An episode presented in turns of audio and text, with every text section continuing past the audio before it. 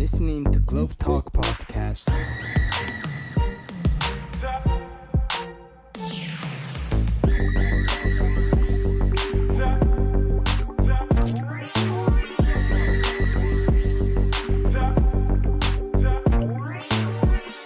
Allora, eccoci qua al quinto eh, Globe Talk. Eh, ancora grazie alla eh, organizzazione qui del, eh, del, Globe Theater di Gigi Proietti. Ehm, allora, questa sera con noi abbiamo Kier Ilam, eh, professore ordinario dell'Università di Bologna e eh, aggiungerei una star assoluta del panorama dell'anglistica e degli studi eh, shakespeariani. Veramente io ho, mi sono formata sui libri che ha, che ha scritto Kier.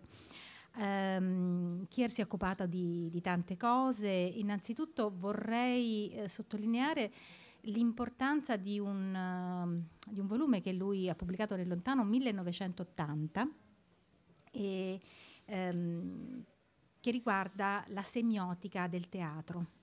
The Semiotic of Theatre and Drama nel 1980, che poi è stato tradotto in italiano, in, in, tantissime altre lingue, compreso il cinese e il giapponese, perché quel libro fu il risultato di un'applicazione di Kier ehm, di quella che era la teoria della semiotica, nata intorno alla fine degli anni 70 con Umberto Eco, alla, storia, al, al, alla teoria teatrale. Quindi è veramente un testo che ancora adesso, pensa Chiere, l'ho fatto eh, ristudiare i nostri dottorandi proprio l'anno scorso, perché è un testo chiave eh, che in, reinterpreta tutta la, mh, la, questione della performance, del rapporto fra il testo scritto e la performance in una maniera del tutto nuova che è ancora molto molto valida adesso dopo Bravo. tutti questi anni. È un documento storico. È un documento storico, ma non è tanto storico nel momento in cui funziona, funziona ancora in maniera eh, veramente così eh, importante. Poi tu ti sei molto concentrato sul linguaggio perché Kier, ehm, eh, come, come, potete immaginare dal nome e dal cognome, è, è inglese, si è formato all'Università di Londra, no? E, però è, è, proprio ormai sei biculturale, s- oltre ad avere un possesso perfetto della lingua italiana, della cultura italiana in senso ampio. E questo ti ha consentito veramente di lavorare tantissimo eh, eh, sui rapporti fra l'Italia e, e l'Inghilterra in epoca rinascimentale, ma poi anche proprio il tuo interesse per il linguaggio shakespeariano è stato anche al centro eh, di un altro tuo importante libro che è Shakespeare's Universe of Discourse, Language Games in the Comedies, quindi sempre la, poi la tua attenzione per le commedie, tant'è vero che Kirilam ha curato per la Arden, che è la principale casa eh, editrice inglese eh, per le opere shakespeariane, ha curato Twelfth Night, quindi la dodicesima notte.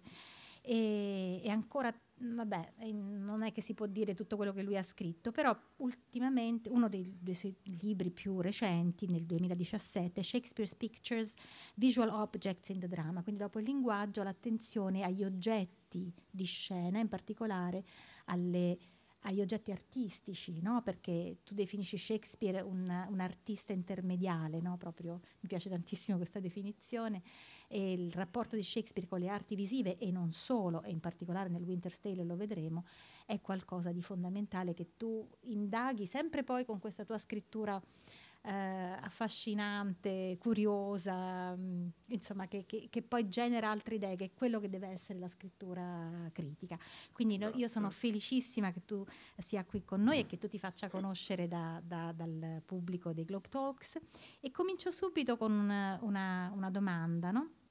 Il racconto d'inverno fa parte dell'ultima fase della produzione di, di Shakespeare ed è, tu dici, un racconto con un, un play, un, uh, un, dramma sperimentale. In che senso questo?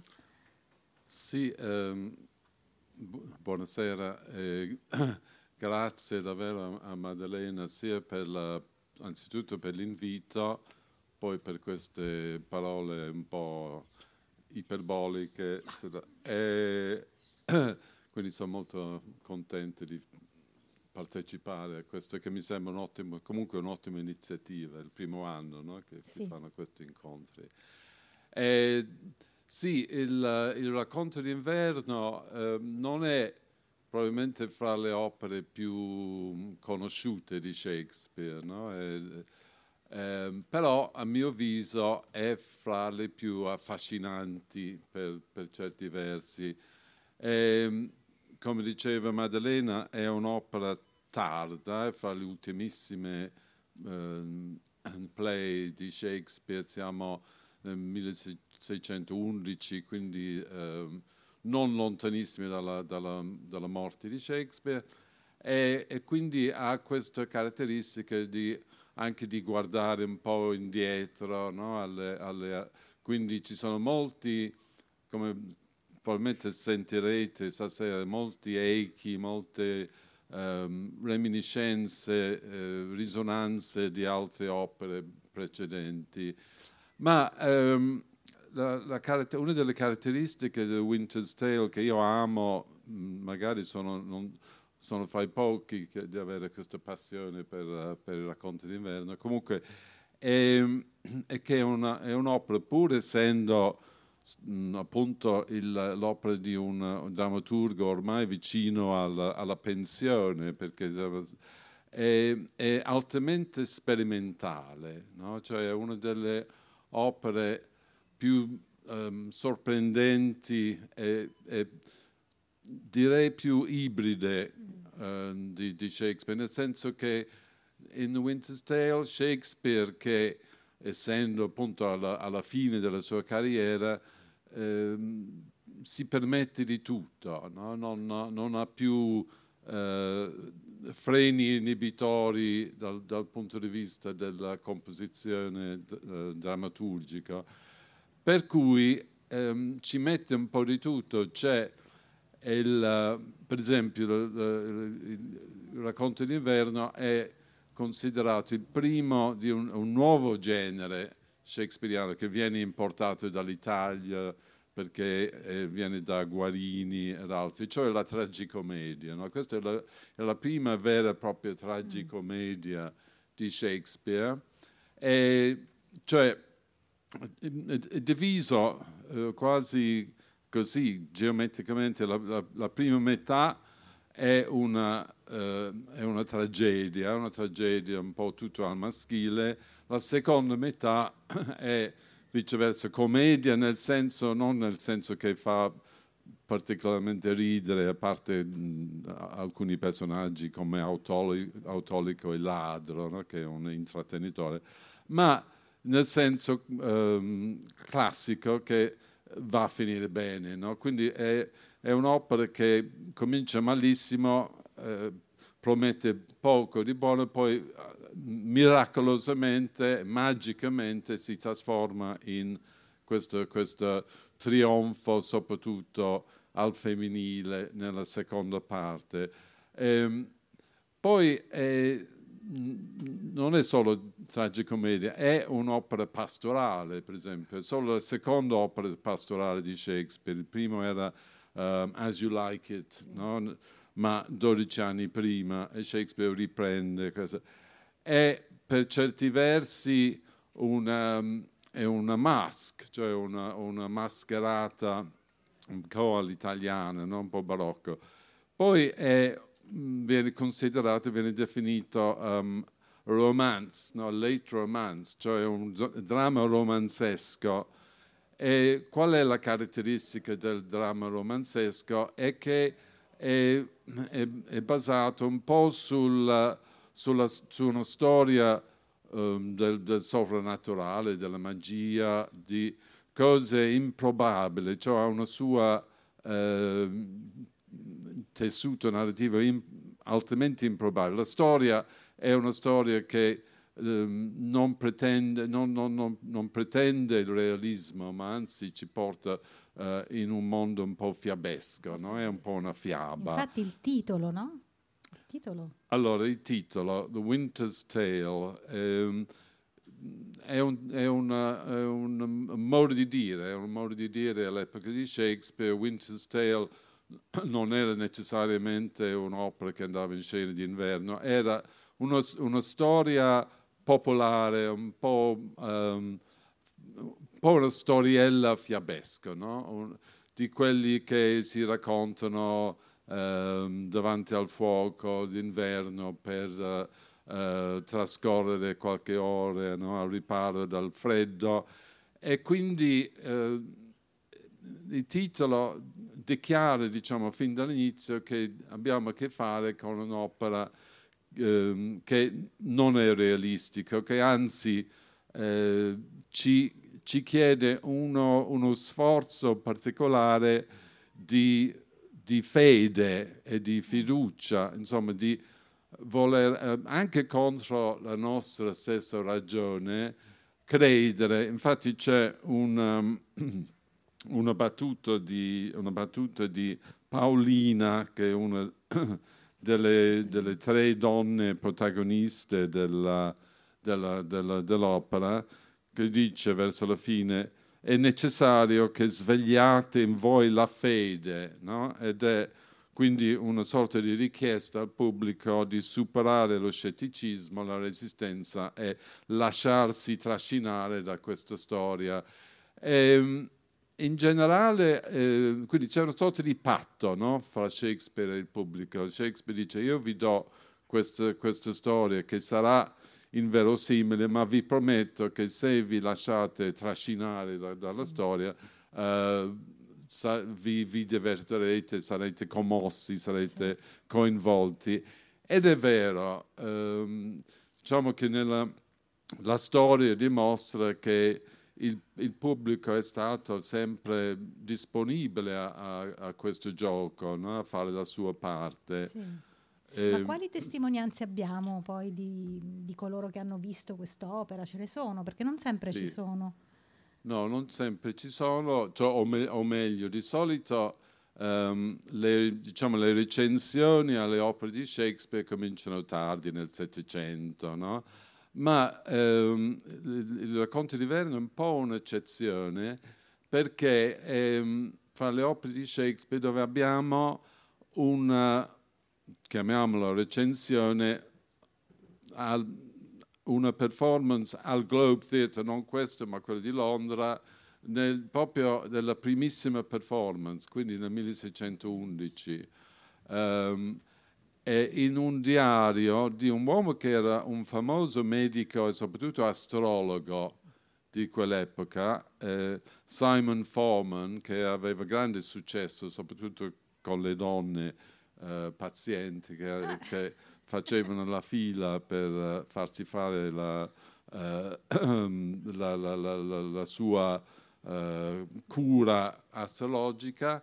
E lui scrive una, una vera e propria recensione del, de, di, di The Winter's Tale e dice Uh, fra le altre cose non sto a leggere tutto, però questa quindi è la, è la messa in scena da parte di Shakespeare e, e, la sua compagnia, The King's Men al Globe. Sicuramente Shakespeare era anche fra gli attori, anche se non sappiamo che parte recitava. E dice um, Simon Foreman, Simon Foreman non è, cioè la non è affatto um, preoccupato per, la, per, per, il fatto che la, l'opera sia improbabile. Lui non lo trova affatto improbabile, non ha problemi e dice osservate, si, si, si rivolge no, agli, agli spettatori, come Leonte, il protagonista, Leonte, il re di Sicilia, fu travolto dalla gelosia per sua moglie con il re della Boemia. Questo è, la, il, la prima, il primo atto, no? quando eh, Leonte si ingelosisce ingiustamente per la, eh, il comportamento della moglie.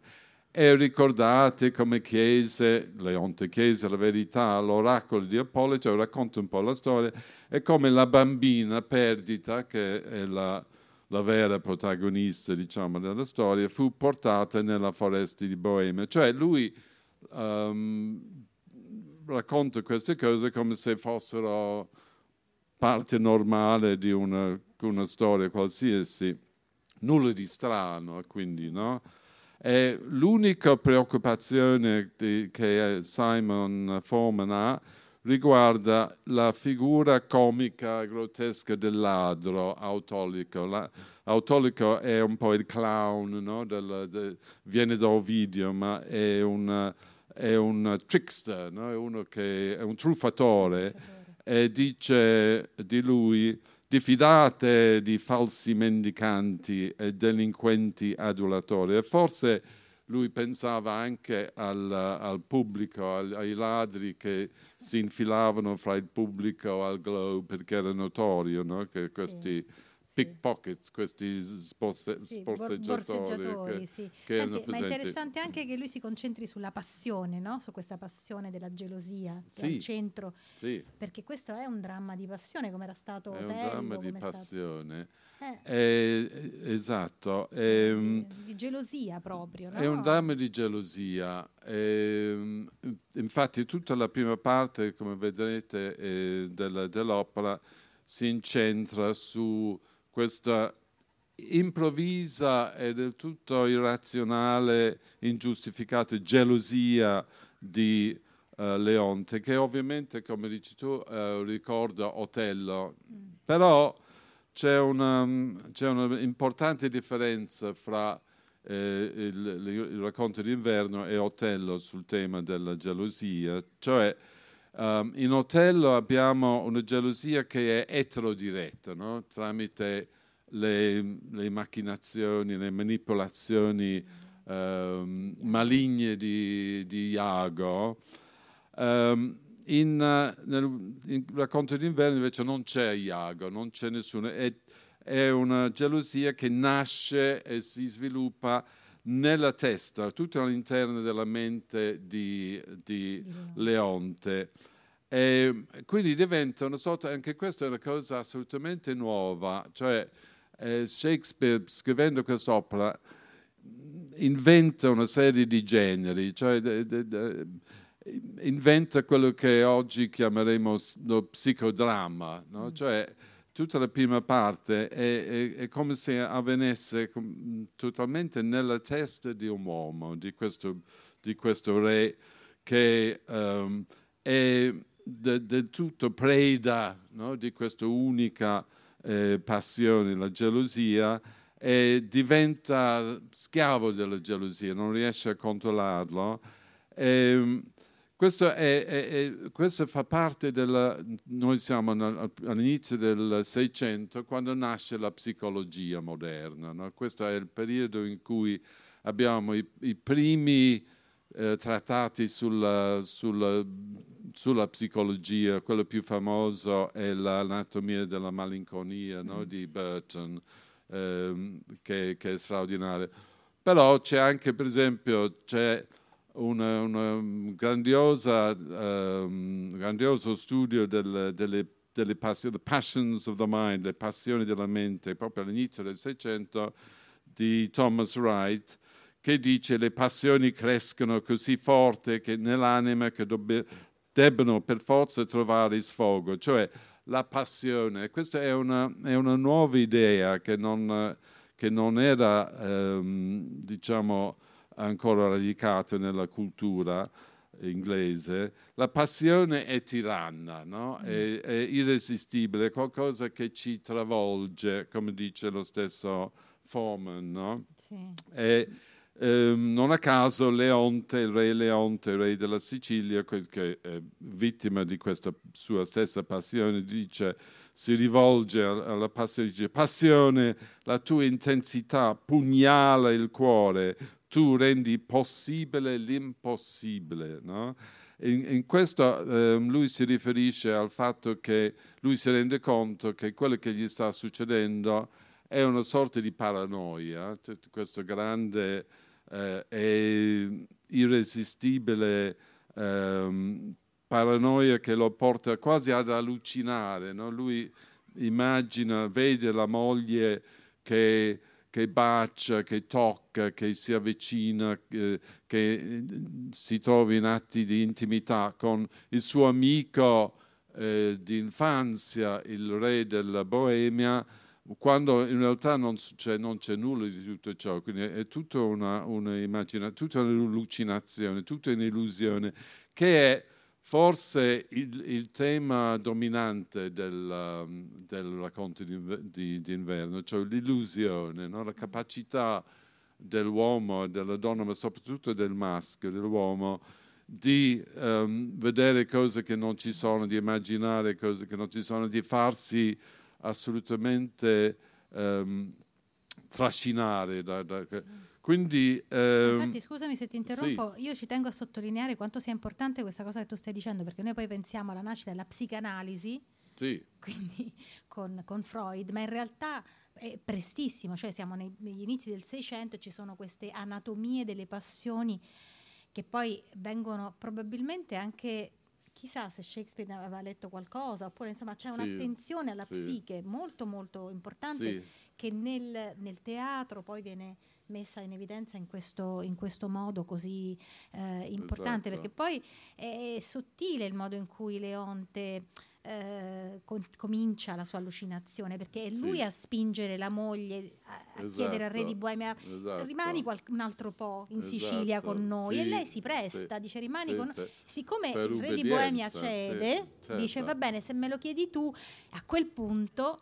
lui dice ah ha accettato che cosa ed è una modalità così realistica, realistica perché, perché è, un, è, una, una dinamica moder- della psiche. Mo- molto moderna. Sì, molto, molto, sì. molto, moderna. Infatti lui, lui dice, c'è, c'è, proprio il momento in cui nasce no, questa, questa uh, gelosia. Quando lui dice alla moglie, sì, um, convincere lui, convincere Polixenes, Polissene, insomma, a rimanere lei è un po' riluttantemente, però lei è, è molto abile, molto persuasiva eh, e, e, e, gli riesce.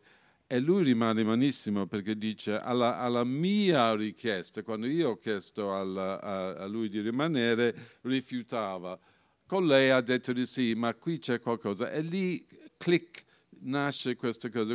E la cosa interessante è che... Um, Shakespeare offre al pubblico questa possibilità di seguire, come dire, in diretta no? il, il, concepimento, lo sviluppo di questa, di questa, di questa passione, eh, com, quasi come se fosse uno studio clinico. No? E questa è la cosa straordinaria, che, che, noi seguiamo molto più che in hotel, seguiamo eh, il, nel, nel giro di pochissimi minuti lui si è trasformato in, in mostro, si è trasformato sì. in... Uh, che, in... Poi, che, poi, scusami ancora se, sì, se, no, se certo. interrompo un attimo, ehm, diciamo mentre invece nella seconda parte c'è un momento di rinascita, cioè questo strano dramma è diviso veramente in due da un punto di vista temporale, che pure questa è una sperimentazione, sì. e il, la seconda parte in Boemia invece sarà ehm, eh, tutta tutta una rifioritura, no? sì. comincia la parte della sì. commedia sì. e quindi questo aspetto così scuro ehm, che come tu hai anche notato in altri luoghi, insomma, potrebbe addirittura storicamente essere riferito alla storia di Anna Bolena. No? Quindi storicamente anche il ricordo di, questo, di questa gelosia feroce di Enrico VIII. Infatti no? questo è Viene in qualche quasi, modo. quasi sicuramente il pubblico dell'epoca ehm, eh, siamo a um, otto anni dalla morte di Elisabetta, no? il re e, e, e Giacomo I.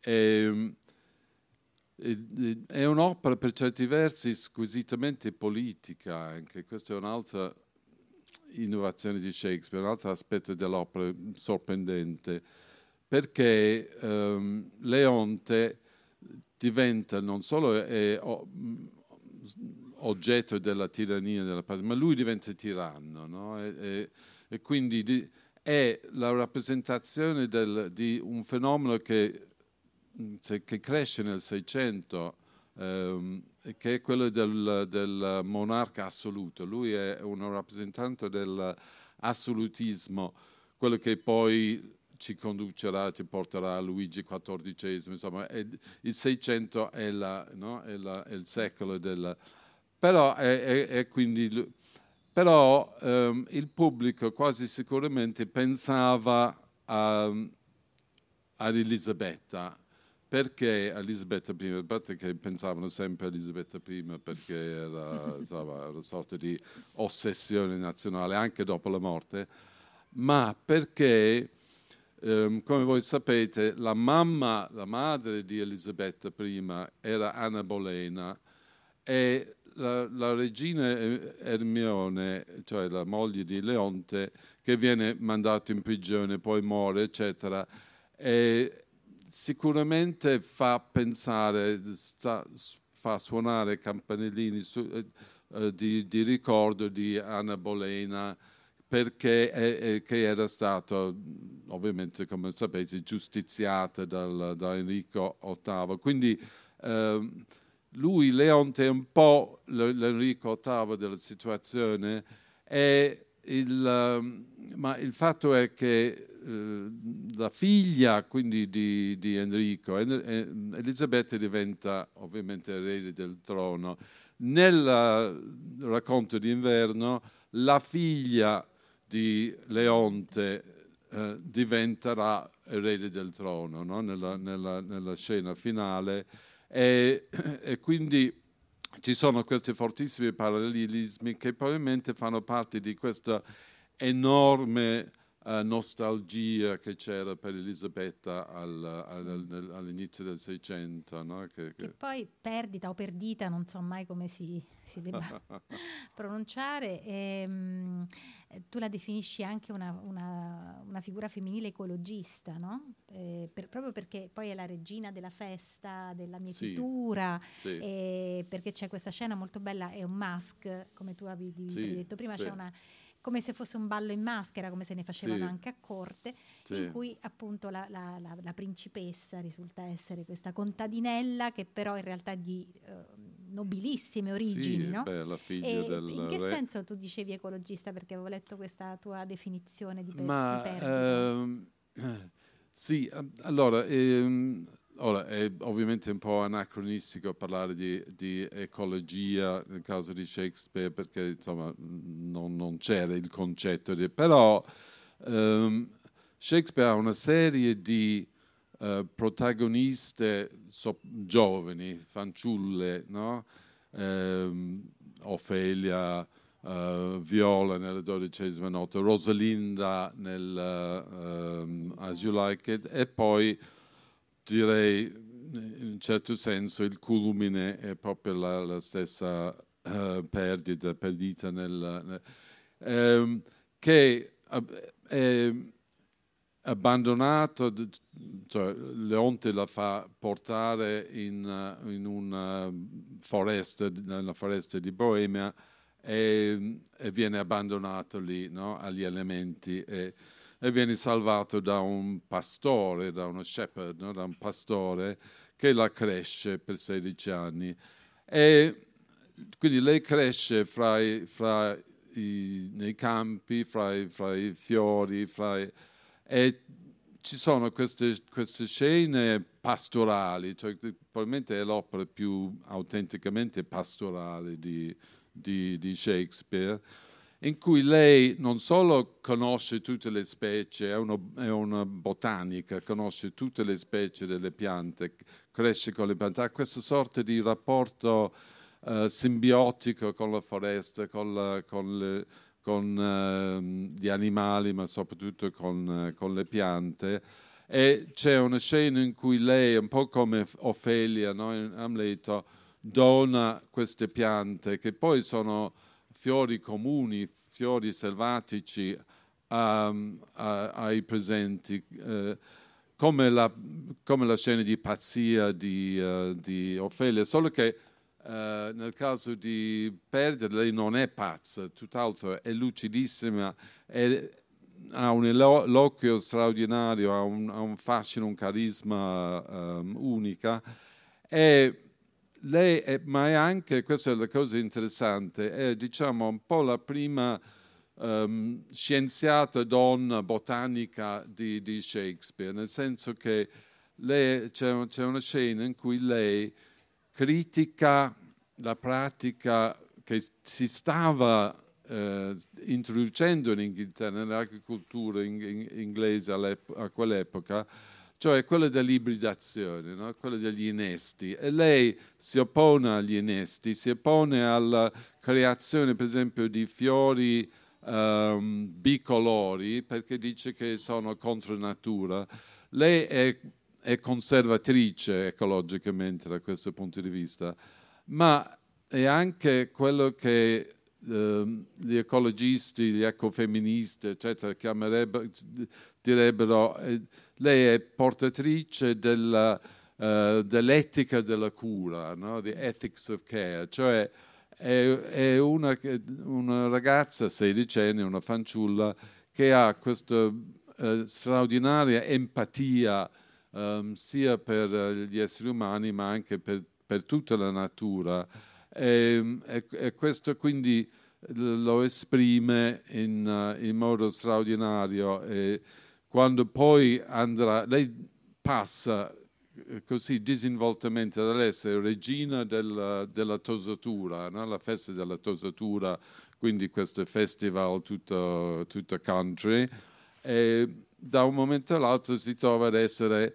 uh, futura regina di, di, Sicilia e anche di Boemia, e, e, anzi sarà lei a unire queste due casate, queste due, um, ma senza perdere la, um, la sua umiltà e con con assoluta natura- naturalezza. No? Guarda, Kir, mi piace tantissimo concludere questo bellissimo talk con questa immagine dell'etica della cura, perché mentre tu parlavi io pensavo a questo luogo in cui oggi teniamo il talk alle ragazze proietti che si stanno prendendo cura di questo luogo, in questo eh, diciamo, ambiente verde e naturale che ci consente veramente ancora di godere di Shakespeare, di questi bellissimi discorsi e vorrei ringraziare con un grande applauso ancora Kirilam che è stato Grazie con me questa sera. Grazie. Grazie.